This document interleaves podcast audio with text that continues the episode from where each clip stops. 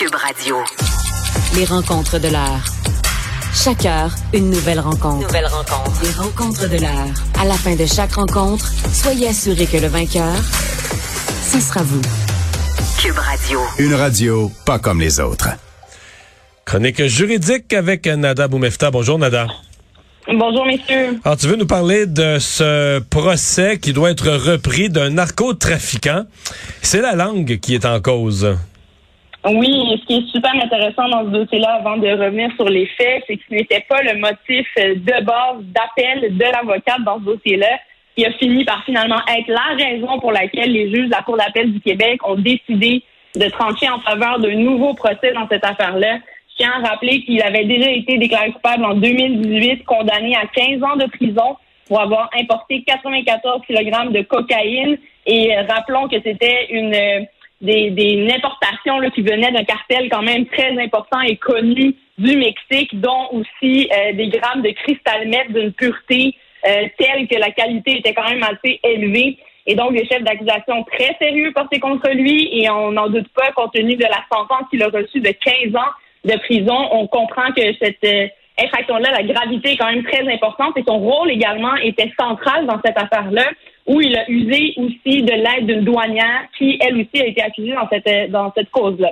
Et là, on se voit en 2021 devoir recommencer le tout à zéro, devoir débuter la preuve du début jusqu'à la fin parce que le procès qui devait être tenu en anglais a finalement été tenu principalement en français. Donc les parties, euh, les parties finalement ont procédé en français, que ce soit la, poursuite et même la juge euh, s'est exprimée majoritairement en français dans ce dossier-là et la Cour d'appel le mentionne. Ça porte atteinte directement aux droits linguistiques. Rappelons qu'au Québec et au Canada, en ce qui a trait au procès criminel, nous avons le droit d'être jugés dans la langue de notre choix, donc que ce soit le français ou l'anglais, mais je tiens à mentionner qu'on a quand même le droit, si par exemple on ne parle que l'arabe, le russe, l'espagnol euh, ou une autre langue, d'avoir un interprète présent avec nous pour nous permettre évidemment de bien comprendre ce qui est retenu contre nous, de bien comprendre la preuve et d'être capable évidemment d'y répondre. Malgré le fait qu'on puisse avoir un avocat de la défense avec nous,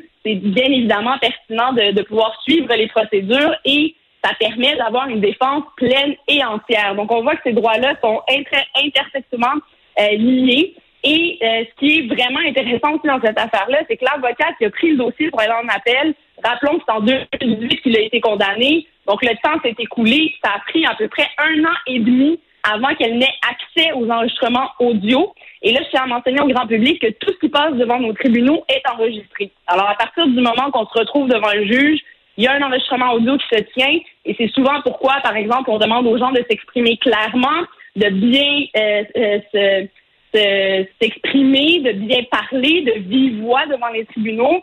Et tout ça est enregistré et nous permet par la suite de demander ce qu'on appelle des transcriptions, donc un mot à mot de tout ce qui s'est dit.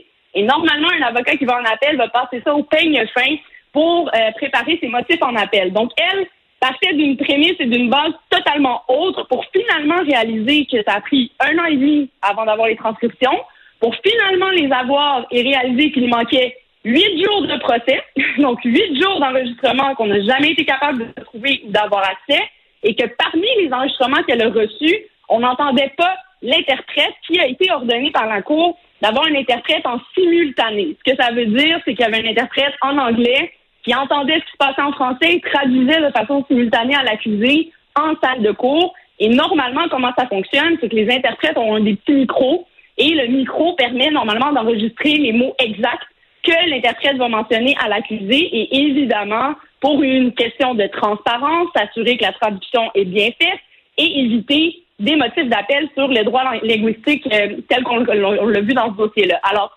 d'autres problèmes au niveau de la traduction, l'interprète chuchotait, on n'a même pas été capable de transcrire la majeure partie de ce qu'il a dit. L'avocate n'a pas pu travailler avec son client mhm. euh, parce que tout s'est passé en français. Donc, plusieurs couches là, de problématiques tant au niveau de la technologie que de l'interprétation que du choix, malheureusement, de la juge qui, à qui on reproche de ne pas avoir tout fait en son pouvoir pour permettre à, ce procès-là de se tenir en anglais et que je rappelle, c'est un droit fondamental et on le voit, le résultat. On recommence tout à zéro, c'est fou. L'argent que ça va coûter à l'État de reprendre ce dossier-là du début jusqu'à la fin, de refaire la preuve basée sur le fait que ça n'a pas été tenu en anglais, c'est quand même, je vous dirais, à la limite euh, du scandaleux et c'est du jamais vu. Et je tiens à mentionner que dans la jurisprudence, normalement, pour des dossiers où, par exemple, on a manqué deux heures de transcription seulement, il y a euh, des, des, nouveaux procès qui peuvent être ordonnés.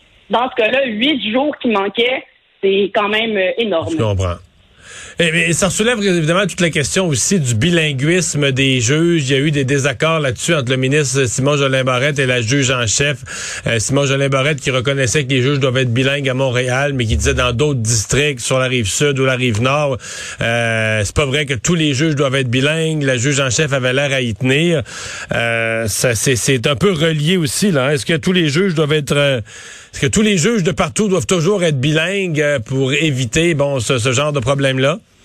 Ben, surtout, Mario, quand on voit ce type de résultat-là, d'avortement de procès ou de nécessité de tout reprendre à zéro, parce que finalement, on a décidé de s'exprimer dans l'autre langue qui n'a pas été celle du choix de l'accusé. Imaginons l'inverse, qu'on ait demandé un procès en français puis que tout le monde ait procédé qu'en anglais. On, aurait pu être tout aussi euh, outré, à mon avis. Et je pense qu'il est important quand on, quand on est des représentants de l'État, euh, de la même façon qu'un client qui va choisir un avocat, normalement, va s'assurer qu'il puisse bien communiquer avec lui, qu'il puisse bien s'exprimer devant les tribunaux et parler dans la langue euh, dans laquelle il pourra évidemment le défendre. Et tout ça, c'est une question de compréhension de cette justice-là. La première barrière d'une incompréhension, c'est la langue.